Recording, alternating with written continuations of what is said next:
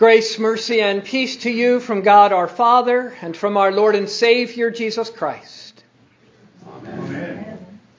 Whatever is true, whatever is honorable, whatever is just, whatever is pure, whatever is lovely, whatever is commendable, if there is any excellence, if there is anything worthy of praise, Think about these things. Thus said the Apostle Paul in the epistle we heard this morning. Words that I need to hear. Words of admonition, of encouragement I need. Because while I don't know about you, my mind doesn't seem to work that way. Instead of anything worthy of praise, my mind instead tends to dwell on things criticized, on how others have criticized me or how I criticize them.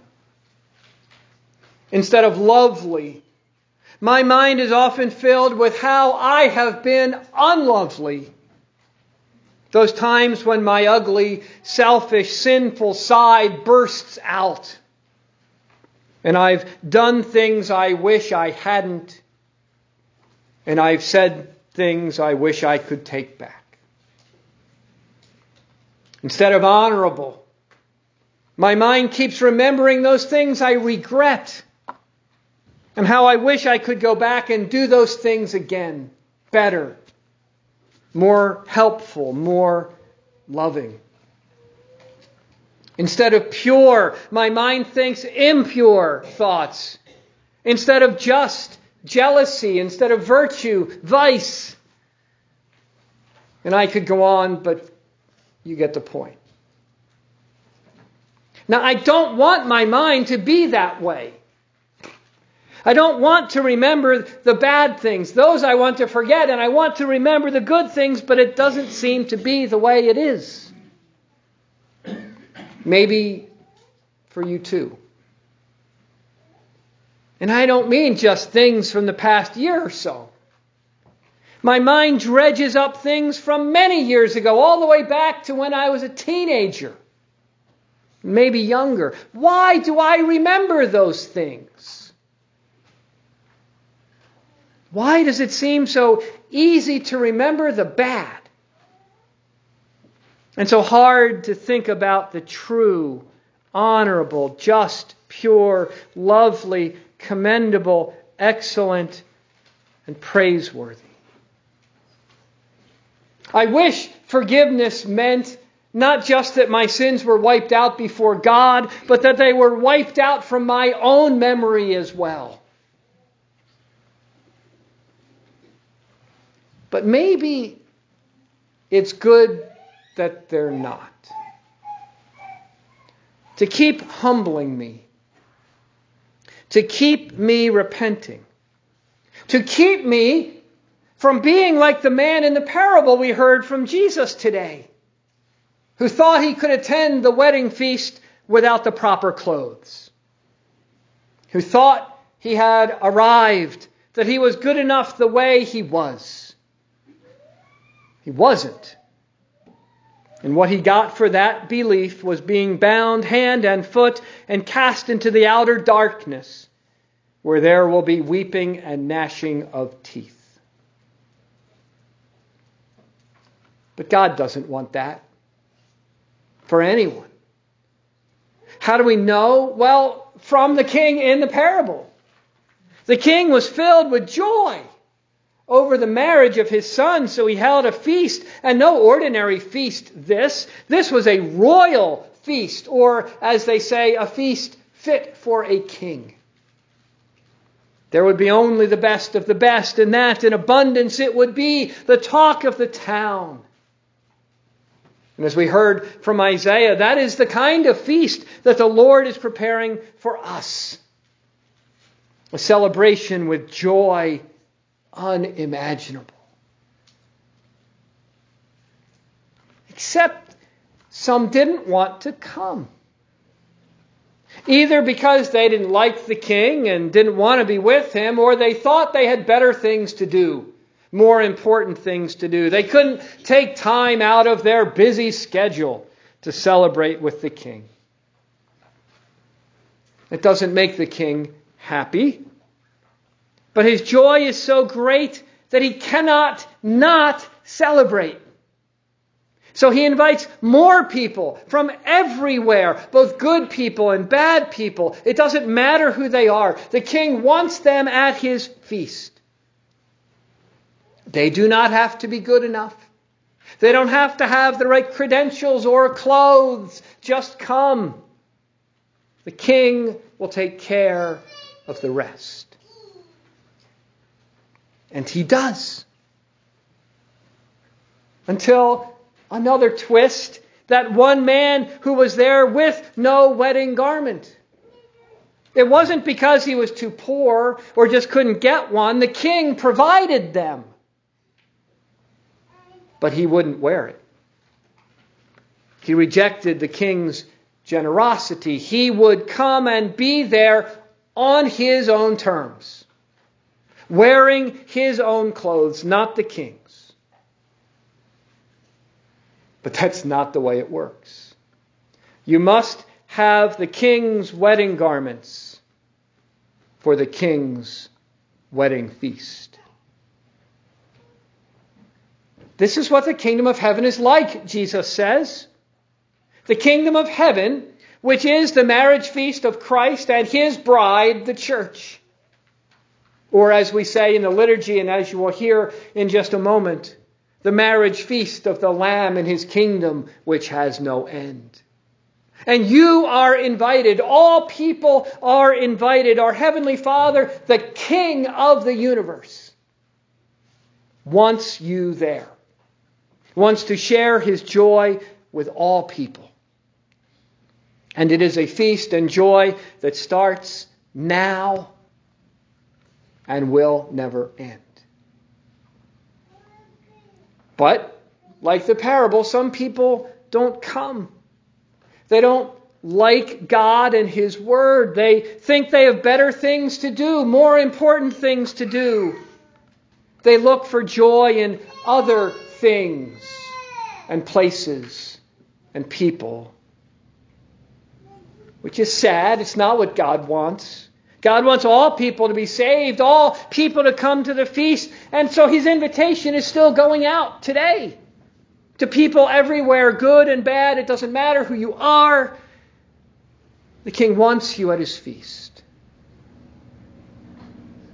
There is only this one stipulation you must have the king's wedding garment. Now, in our day and age, many people might hear or read this and think, what's the big deal? What difference does that make? It's just clothing. Because our attitudes towards clothing have changed.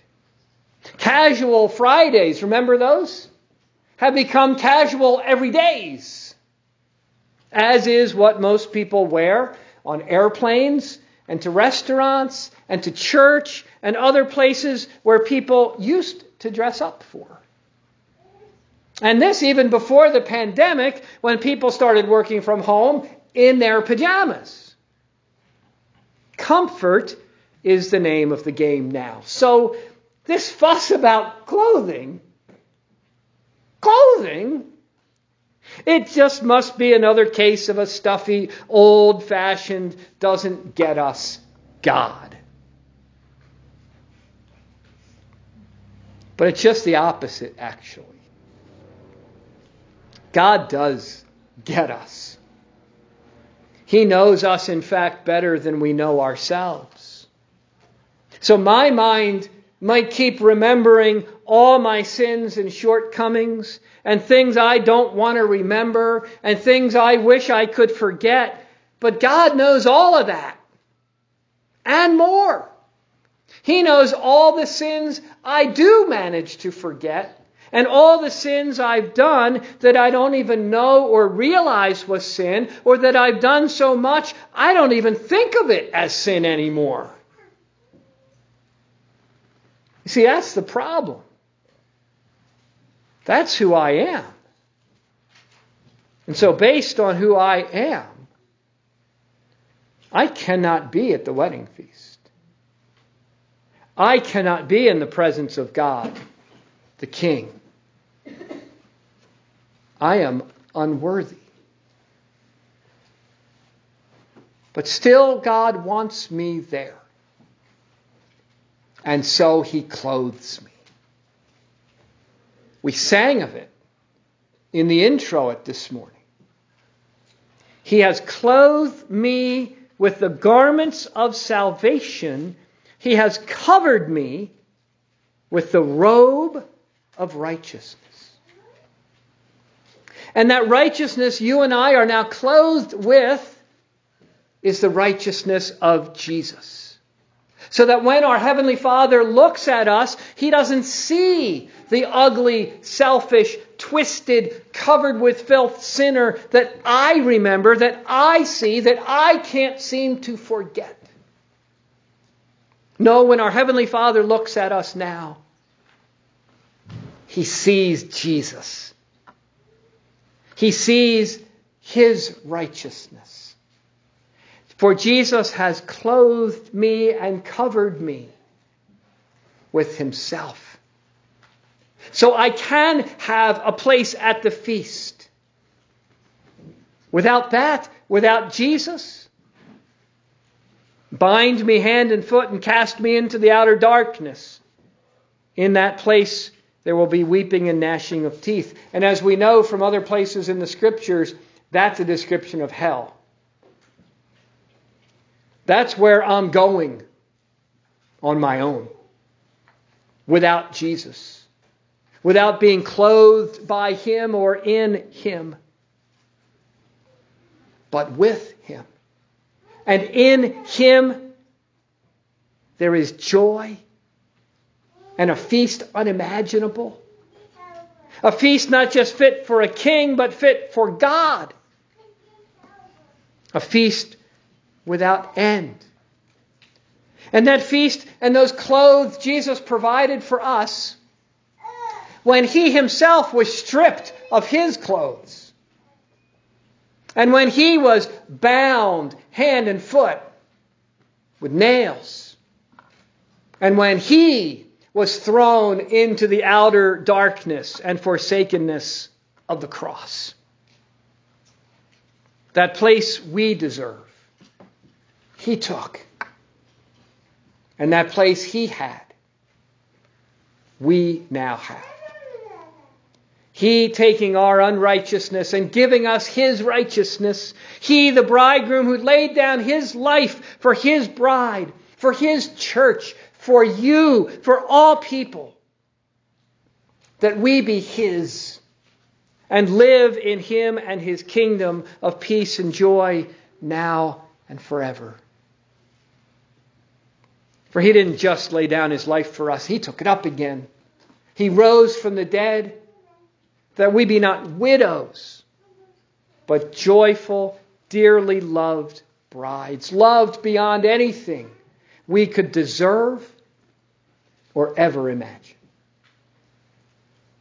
So, still, the invitation is going out to all the world come to the feast, but it's not come as you are.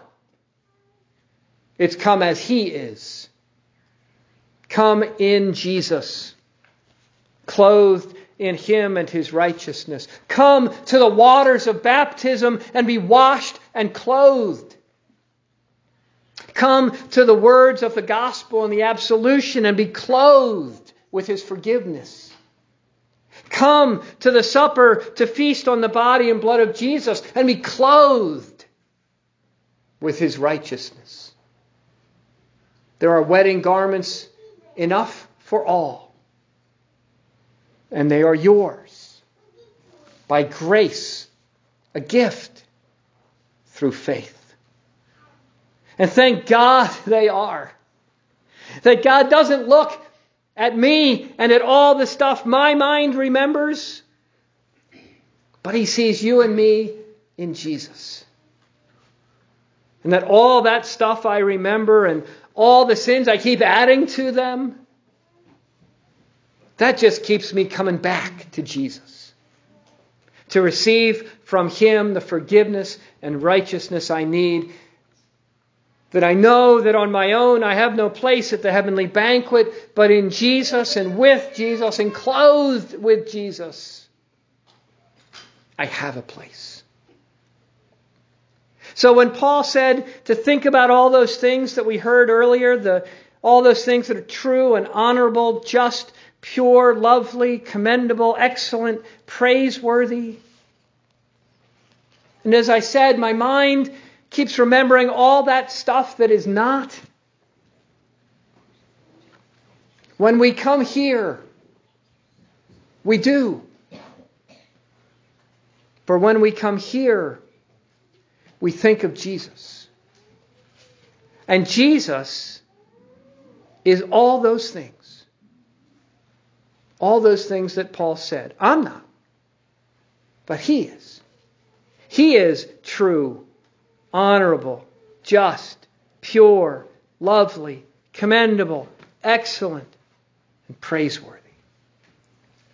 So, with that list, Paul's drawing me out of myself to look outside of myself and my sin and to Jesus. And then by grace through faith in Him, that is what you and I are too. What we could never be on our own, we are in Jesus. And then with that, we can do that other thing that Paul said today as well. Rejoice in the Lord always. Again, I will say rejoice. As long as I remember my sin and my ugliness and my shortcomings and my failures, that keeps me from joy. But in Jesus, I have joy again. And so we do re- rejoice in Him here, in His gifts, and we rejoice finally at the heavenly feast, the joy of the Lord that will have no end. And at that feast, finally, finally, my mind will think of nothing else. It will finally be just the joy of the wedding feast, the joy of a bridegroom and a bride. So maybe you too. Come and be fed. Come and be forgiven and clothed. Come and rejoice in Jesus with the joy of the Father and the Son and the Holy Spirit. Amen. Amen.